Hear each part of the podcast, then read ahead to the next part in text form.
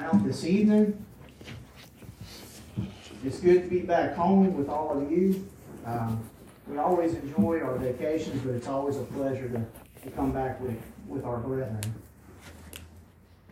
Tonight, we're going to start, uh, it's a two part series, but I got so much time, we probably got enough time to do both parts, but I'll probably just stick to the one part tonight. First Peter chapter 5, part 1. Uh, Lord willing, we'll finish up the book at uh, next Sunday. And I, I, hope that this book has been beneficial for y'all. It's, it's been beneficial for me, if nothing else, to, to take a deeper look. There are some great lessons that in the book of Peter, in the first book, that we can make application in our lives today, especially with the way the news media and stuff and uh, persecution for doing those things which are right. Um, I can't remember. Angie was telling me about a story the other day where there's a, there was someone in Hollywood that he's saying where they're trying to depict Christianity as evil in Hollywood, and so he's he's saying he's he's taking a stand, saying you're, you're taking you're taking uh, Christianity and you're making it evil in in your movies and such, and so uh, we're gonna we're gonna see this more and more uh, we've, we've seen the corruptness of our government and stuff, at the more and more wicked that it's becoming as they stray further and further from the teachings of God's Word. As Ben had read earlier for us, 1 Peter chapter 5, verse 1, Peter's going to address a group of people here. The elders which are among you, I exhort, who am also an elder, and a witness of the sufferings of Christ and also a partaker of the glory that shall be revealed. He's addressing the overseers of each congregation. If you remember in verse 1, in 1 Peter chapter 1, verse 1, Peter, an apostle of Jesus Christ, to the strangers scattered throughout Pontus, Galatia, Cappadocia, Asia, and Bithynia. And so he's, a, he's addressing the elders that would have been in these locations every city or congregation would have their own eldership. Notice among you. Elders have no oversight beyond the congregation that they shepherd. That is God's plan. That way, if you have a congregation that is corrupt, it's not corrupting all congregations. It's being autonomous is, is was a true blessing of God. And so it is the elder's responsibility that the elder that the congregation never uh, strays away from God's true teachings. In Titus chapter 1, verse 5, this is the instructions that Paul gave Titus. For this cause left I thee in Crete, that thou shouldest set in order the things that are wanting or lacking, and ordain elders where? In every city, as I had appointed thee. In Acts chapter 14, verse 23, and when they had ordained them elders in every church and had prayed with fasting, they commended them to the Lord on whom they believed. And so, most of the times when you go into these smaller towns or cities, you're going to have one congregation. But I'm sure the towers being near Jonesboro, you had multiple congregations in that one, one city, that larger city. And so, uh, you would have, uh, it's God's plan to have elders over every congregation whether that be uh, one congregation in a city or if there's multiple congregations, each one of those congregations are to have their own set of men appointed as elders. He goes on to say, Who am also an elder. And so Peter was an elder of the Lord's church. We know that Peter was married because Jesus healed his sick mother in law. In Luke chapter 4, verse 38, and he arose out of the synagogue, that's Jesus, and entered into Simon's house. And Simon's wife's mother, this is Simon Peter, was taken with great fever, and they besought him for her. And so we know that, that Simon had a wife. Though not men- mentioned, Peter would also have believing children. It's not ever mentioned anything about his children, but in order to be an elder, in Titus chapter 1, verse 6, if any be blameless, the husband of one wife, having faithful children, not accused of riot or unruly. And so this would tell us that Peter had children that had obeyed the gospel of the Lord. In 1 Peter chapter 5, verse 1, he also says that he's, he's talking of himself, a witness of the sufferings of Christ. He had first hand uh, an account of what happened to Christ. In Acts chapter 1, verse 8, when Jesus is telling them that the Holy Ghost would come and give them power, notice, but ye shall receive power after the Holy Ghost has come upon you, and ye shall be witnesses unto me both in Jerusalem, in all of Judea, and in Samaria, and unto the othermost part of the earth. And so, this, as we have studied many times, this one verse is more or less the outline to the book of Acts. And um, Lord willing, in April, uh, Ben's going to be, begin a class on the book of Acts, and we're all looking very forward to that. But this is like the outline, but they were to be witnesses.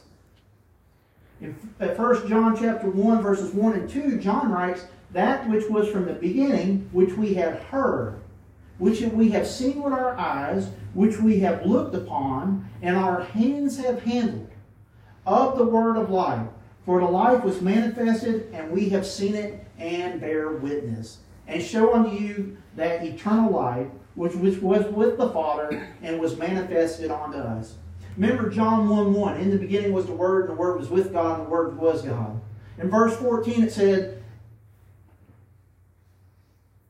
And dwelt among us. Oh, man. And was manifested. I'm going to go to it because I don't want to mess it up.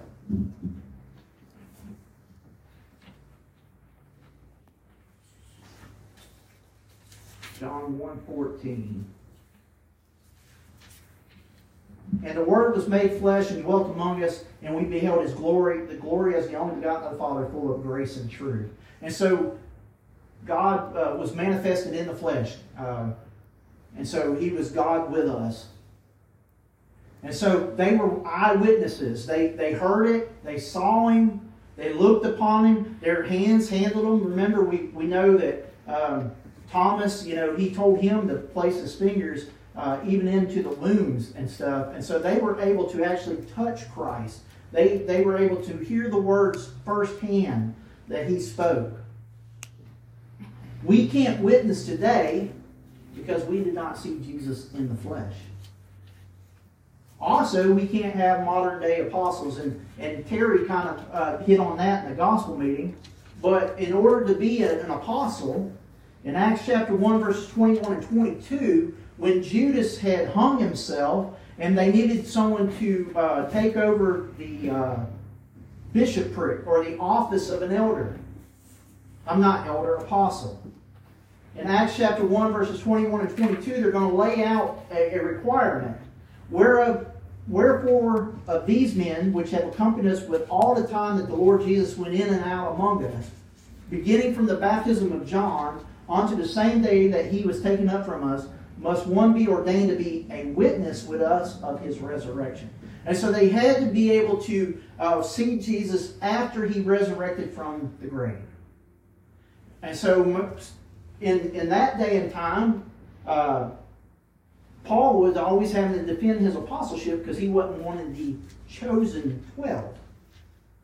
But he was one chosen out of due season. But he was a witness after the resurrection. 1 Corinthians chapter 9, verse 1. That's what Paul's dealing with in this chapter. He's defending. He's saying, Am I not an apostle? Am I not free? Have I not seen Jesus Christ our Lord? Well, we know he saw him on the road to Damascus. And then he says, Are ye not my work, my work in the Lord? Well, one of the qualifications of, or one of the things that was uh, unique to the apostles is when you read the book of Acts, by the laying of the apostles' hand, the Holy Ghost was given. And so those in the congregation, no doubt many of them had been had their hand, uh, Paul's hand laid upon them, and then they were baptized with the Holy Ghost. And so he's saying, "You are my work in the Lord. You are uh, you you have seen what I'm able to do that mere men can't do because I am an apostle of the Lord."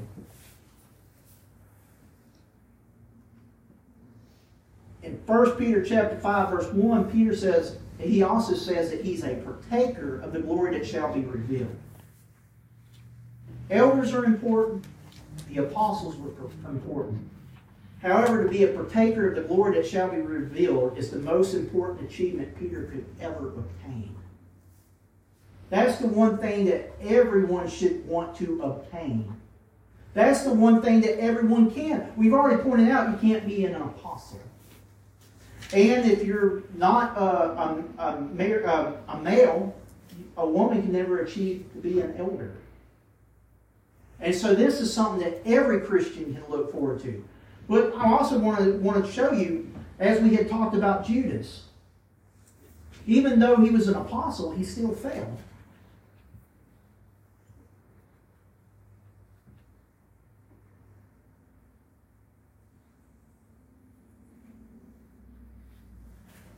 I'm going to start with Acts chapter 1, verse 16. Men and brethren, this scripture must needs have been fulfilled, which the Holy Ghost by the mouth of David spake before concerning Judas, which was guide to them that took Jesus.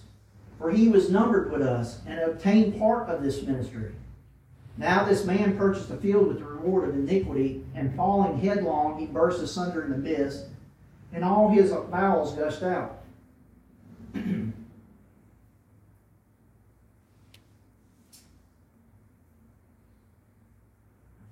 to find. I'll just keep reading until I see what I'm looking for. 19. And it was known on all the dwellers at Jerusalem, insomuch as the field is called in their proper tongue, Aceldama. That is to say, the field of blood. For it is written in the book of Psalms, Let his habitation be desolate, and let no male dwell therein, and his bishopric let another take. That's that office. Wherefore, of these men which have accompanied us with all the time that the Lord Jesus went in and out among us, beginning from the baptism of John unto the same day that he was taken up from us, must one be ordained to be a witness with us of his resurrection. And they appointed two, Joseph called Barsabbas, who was surnamed Justus, and Matthias. And they prayed and said, Thou Lord, which knowest the hearts of all men, show whether these two thou shalt have chosen. this is the verse I was looking for, verse 25. That he may take part of this ministry and apostleship from which Judas by transgression fell. Apostles were not above falling from God's grace. And so through his transgression, he fell. Elders, they too were not above falling from God's grace. That's the warning that Paul's going to give them in Acts chapter 20. In Acts chapter 20, verse 29, when he's talking to the elders there in Ephesus, for I know this, that after my departing shall, thank you so much. After my departing, shall grievous rules enter in among you, and not sparing the flock. Those will be those false teachers. But notice in verse 30, also of your own selves uh, from the own from the eldership within that church shall men, men arise speaking perverse things that draw away disciples after them.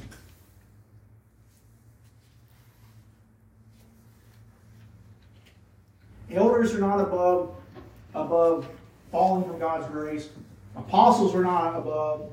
Christians aren't either, but if we become a partaker, that means we've made it. Paul Paul said that he would hate to be a castaway when he had what saved others. And so Paul was not above being a preacher of the gospel, was not above falling from God's grace. Romans chapter 8, verses 17 and 18, Paul writes to the church at Rome, and if children, then heirs.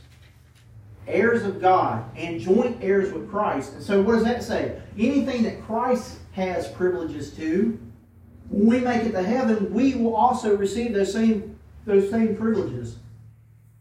If so be that we suffer with him, that we may be also glorified together.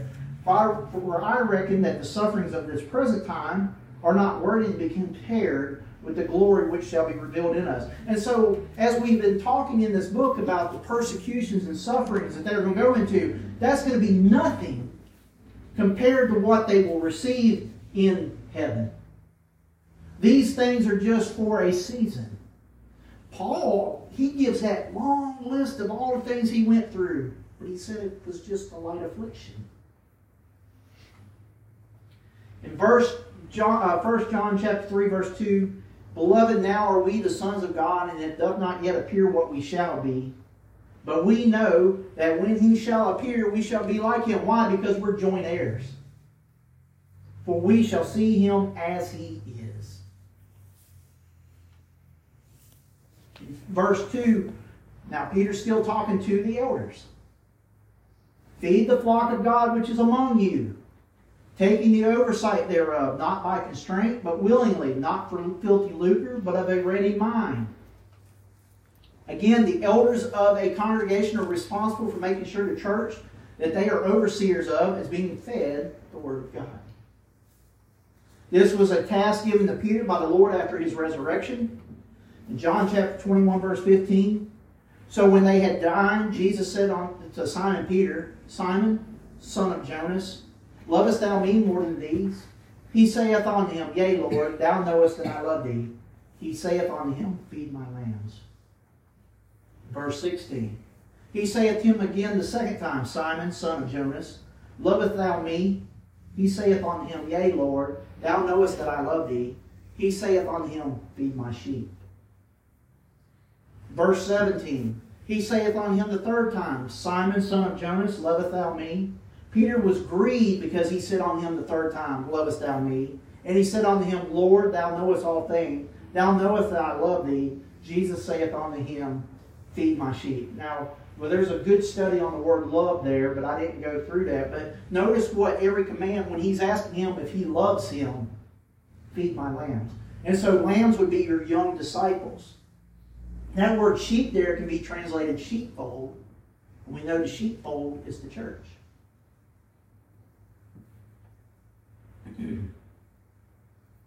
I had just thought of another point. But I don't know where to find it in the scripture. But you remember, uh, Jesus told Peter, he says that when you're converted, strengthen the disciples.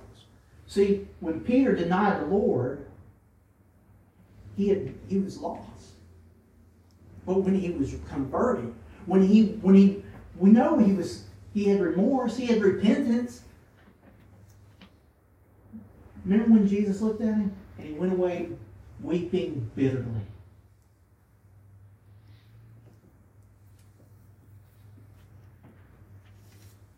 He was ready to die with him, but when it came to the persecution of those crowds there, it became too much. And he denied the Lord. And so the Bible, he, Jesus tells him, when you're converted, strengthen the disciples.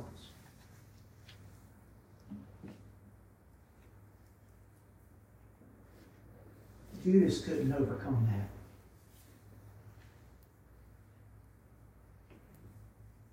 The guilt was too much for Judas, and he took his own life. The flock of God. We've, kind of already touched on that. But notice that the church, the flock, belongs to God and not to the eldership.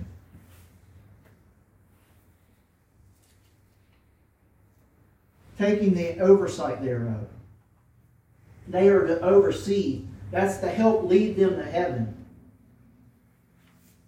In Acts 20, verse 32, when they were when he tells them in verse 28, take heed thereon therefore unto yourselves and all the flock over which the Holy Ghost has made you overseers to feed the church of God which he has purchased with his own blood.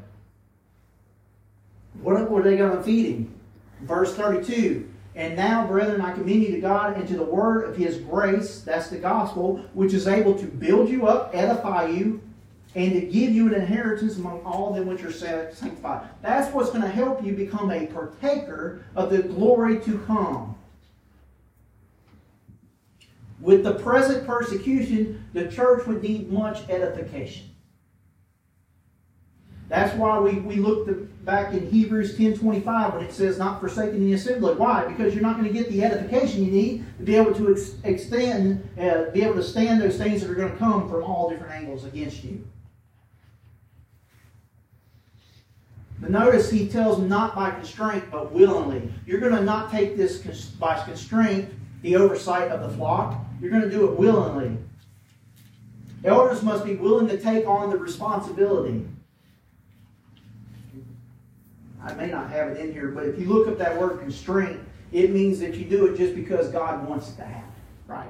You do it because the Bible shows that there should be elders in place. But that's not the mindset that, that Paul's laying down in the um, qualifications of an elder.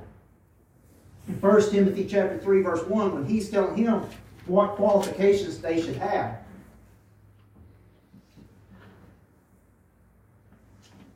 This is a true saying if a man desire the office of a bishop or elder, a pastor, a shepherd, he desireth a good work.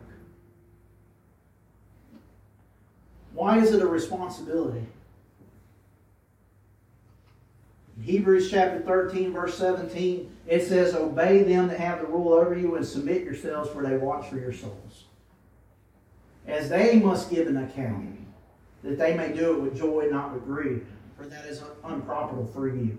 It's a great responsibility when you're looking over the souls of the congregation.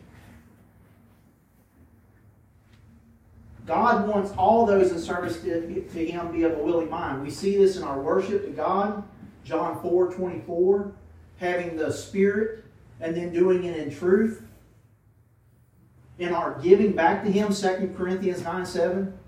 So let every man give according as he has purpose in his heart, uh, so let him give, not grudgingly or necessity, for God loveth a cheerful giver.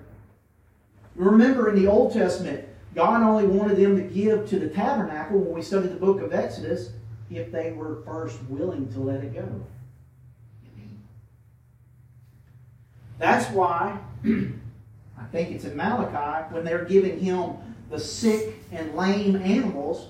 He said these animals aren't even fit for the governors, and here you're you're basically robbing me. You're not giving me the best. Well, they didn't have the right attitude. The Israelites didn't have the right attitude towards God. They were giving him the leftovers and the scraps. Notice it says not for filthy lucre, but of a ready mind. Remember when we were looking at when the when the abomination would come and, and they were talking about how brethren would give brethren over, turn them over, just well, and elders would know every soul. And so if they were looking for filthy lucre, some way to profit from the persecution, this would not be good. But some elders think it's a title. But we see that it's a work. It's the office of a bishop, 1 Timothy 3, verse 1. That it, they desireth a good work. Any elder that uses the office for personal gain, he is no longer qualified to be an elder. And, and when Paul's given the the uh, qualifications for an elder to Titus. Titus chapter 1, verse 7. For a bishop must be blameless as a steward of God, not self-willed, not soon angry, nor given, not given to wine, no striker, not given to filthy lucre. And so any elder that was in that persecution in that day and time that were doing things uh, for filthy lucre, lucre's sake, they were no longer qualified. They weren't meeting the qualifications of an elder. They're dealing with your soul. You don't want someone that's worried about me. You want someone that's worried about you. And then he, he tells them to be of a ready mind. That willing mind leads God's people. Well, I've looked it up, and it's basically it's saying you know they were told to, to, to take the office willingly, but then they have to still have that willing mind to lead once they take that position.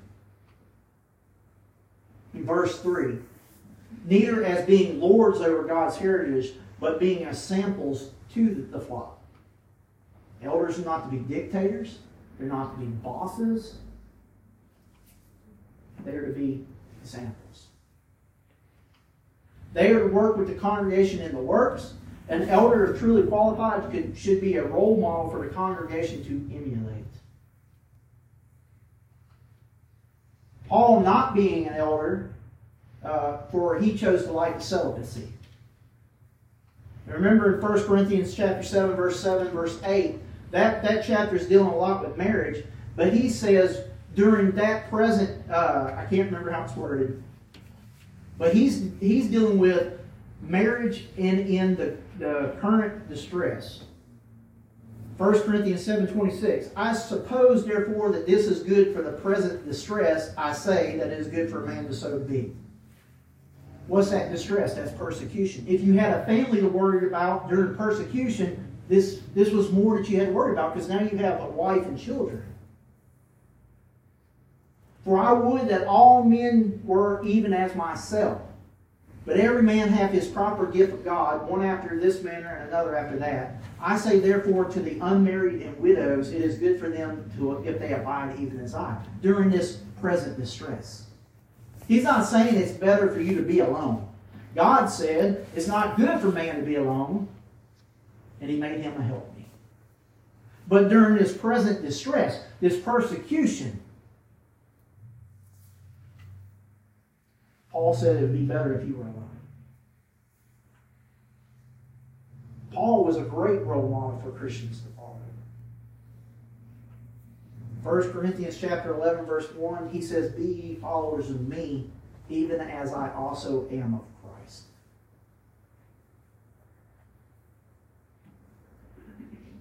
When we first read of Paul, he wasn't a good man towards the Lord or his church. He was doing things ignorantly. But as soon as he learned the truth, he went straight to working for the Lord. Jesus told him, Many things will you suffer for my name's sake. And then, as we had read, I believe it might have been last week or the week prior to that, um, when they were pleading with him not to go, and he says, I'm not only willing to be imprisoned for Christ, but also to die for Christ. When persecution comes, the elders don't need to abandon the flock. They are to be examples of strength during the harshest times. John chapter 10, verses 12 and 13, we're very familiar with this chapter when Jesus says, I am the door. I am the door of the sheepfold. Notice what, what Jesus says in verses 12 and 13. But he that is a hireling and not the shepherd, whose own the sheep are not. And so, someone that's tending to the sheep, but they're not their sheep. Right? The sheep belong to who? God. See if the wolf coming and leaveth the sheep and fleeth. Now, the wolf, uh, in many instances, that's going to be raiding wolves. We read about that in Acts chapter 20. That's going to be false teachers. And the wolf catcheth them and scattereth the sheep. The hireling fleeth because he is a hireling and careth not for the sheep. Those that abandon the sheepfold out of fear are no longer fit to care for the sheep.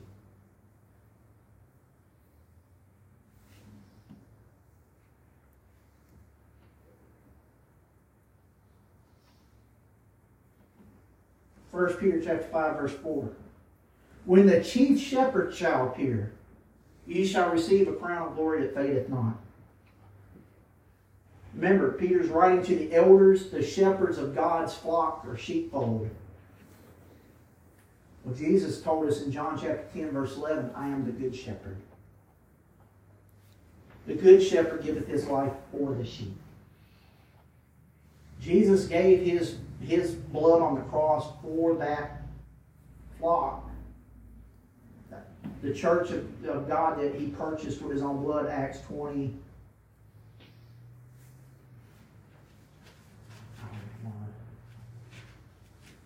give the wrong verses. Acts 20, verse 28.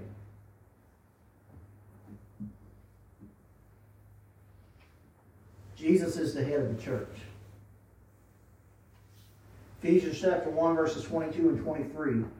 When Paul's writing to the church of Ephesus, and have put all things, that's God the Father, has put all things under his feet, as Jesus Christ, and gave him to be the head over all things to the church, which is his body, the fullness of him that filleth all in all.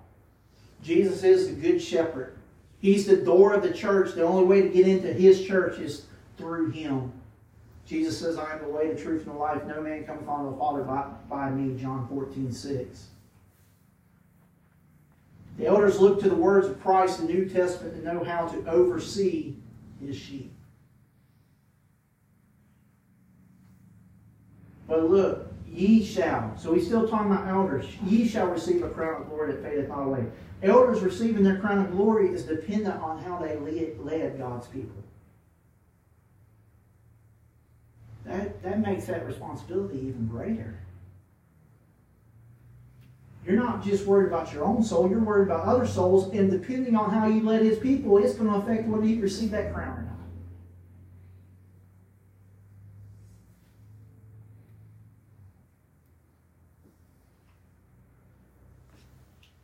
or not. First Peter chapter 5, verse 5.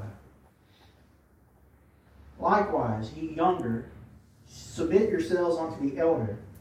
Yea, all of you be subject one to another, and be clothed with humility, for God resisteth, resisteth the proud, and giveth grace to the humble. I still have problems with S's from time to time. I went to speech class, but we didn't have, I don't think we had hooked on phonics when I was in school, so y'all just have to deal with my, my reading ability sometimes. Youthful Christians are to submit to their older Christians, brothers and sisters in Christ. He's not dealing with the elders any longer. He's dealing with young Christians and older Christians.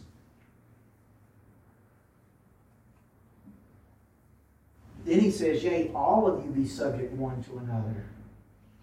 Christians are to look out for the souls of their brethren. This is not a commandment to be bossy towards your joint heirs in Christ.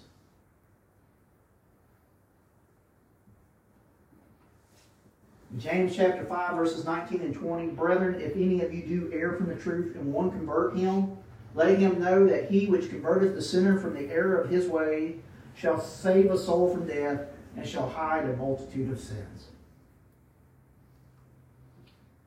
Pointing out sins with love. Because you care about that person's soul.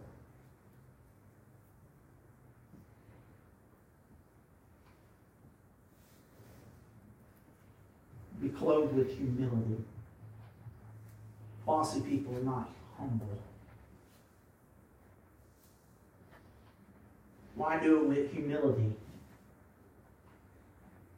In Galatians chapter 6, verse 1, when Paul's writing to the churches in the region of Galatia, Brethren, if a man be overtaken in a fault, ye which are spiritual, restore such a one in the spirit of meekness. Why? Considering thyself, lest thou also be tempted. For God resisteth the proud, Peter says. High mindedness is a danger. In 1 Corinthians chapter 10, verse 12, Paul gives this warning. Wherefore let him that thinketh he standeth take heed lest he fall. 1 Timothy chapter 3, verse 6. When he's talking about the qualifications of an elder, notice what it says. Not a novice, not a new convert. Lest being lifted up with what? Pride, he fall into the condemnation of the devil. Elders are not to be proudful, that's the context. The devil was proud and fell from God's grace and left his habitation, Jude 6. When we become high minded, when we put ourselves, just as uh, Ben laid out so beautifully this morning with the story of Uzzah. I'm, I shouldn't say story. I liked, I liked what Terry said the account of Uzzah. Why did he touch the cart? Why did, why did David give them the cart? Why did Israel not say, do not touch the ark? Because they put themselves in a place equal with or better than God. 1 Peter chapter 5, verse 6. Humble yourselves, therefore, under the mighty hand of God, that he may exalt you in due time. Humble yourself under the protection of God. In Exodus chapter 3, verses 19 and 20, that's what that's what they were under, the nation of Israel was under when they were in captivity. They were under the protection of God. Verse uh, 19, and I am sure that the king of Egypt will not let you go, no, not by a mighty hand. And I will stretch out my hand and smite Egypt with all my wonders which I do in the midst thereof. And after that, he will let you go. You're under my protection. my might's greater than his might. Problem with king of the Pharaoh was he wasn't humble. He was in charge. He, he failed to recognize that God put him in that role and God would take him out. Persecution may take one's life, but God will deliver them safely to heaven. See, forget all that's going on. Think of that prize to be a partaker of the glory to come. 1 Peter chapter 5, verse 7, casting all your care upon him, for he careth for you. God wants you to put our trust in him, not to worry about the things of this life. Remember, that's what, what Jesus was trying to get the point across on the Sermon to the Mount. Matthew chapter 6, verse 25. Therefore I say unto you, take no thought for your life. Don't worry what ye shall eat, or what ye shall drink, nor yet for your body what ye shall put on. Is not the life more than meat, and the body than raiment? Those that see his blessings every day are the ones already putting him first. Matthew chapter 6, verse 33. But seek you first the kingdom of God and his righteousness, and all these things that they were worried about shall be added unto you. God cares about his people.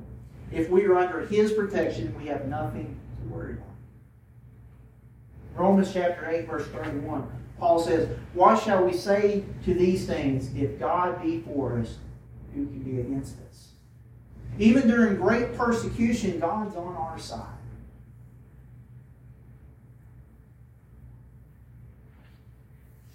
Lord willing, we'll, we'll look at the final verses of this great book.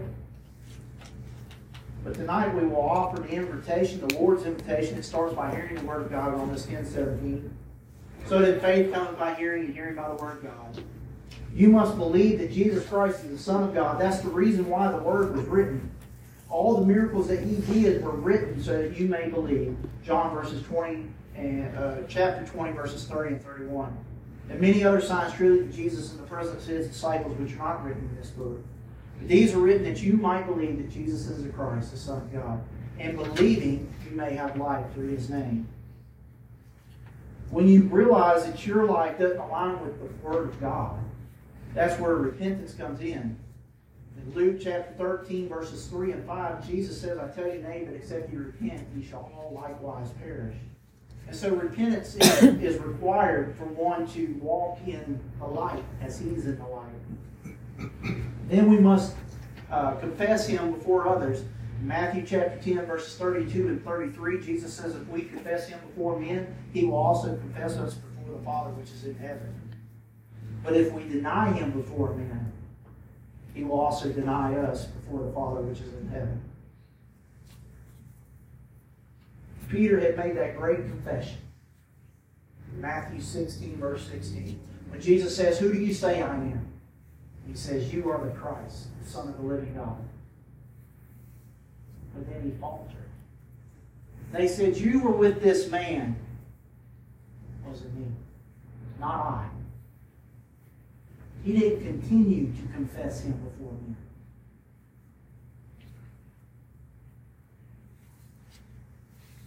He had a moment of weakness, he recovered from it, and he became a great man in the Bible. He met the qualifications of being an elder in the church. And so we can see how how we can we can make that confession made on the life, Romans 10, 9 and 10. But if we deny him at any point, we fallen from God's grace because we're denying him. During great persecution, Peter denied Christ. Then you must allow someone to immerse you in water, that is to bury you, to have your sins washed away, Acts 22, 16. Coming in contact with the blood of the Lamb, Revelation 1, 5. And then you have to live faithful till the end. Revelation 2.10, He will give us that crown of life. If perhaps you have obeyed the gospel, but something has caused you to deny the faith, uh, to stumble along the way, we, if you need prayers of the church, or if you need to obey the gospel for the first time, we, we invite you to do so as together we stand and sing the song of encouragement.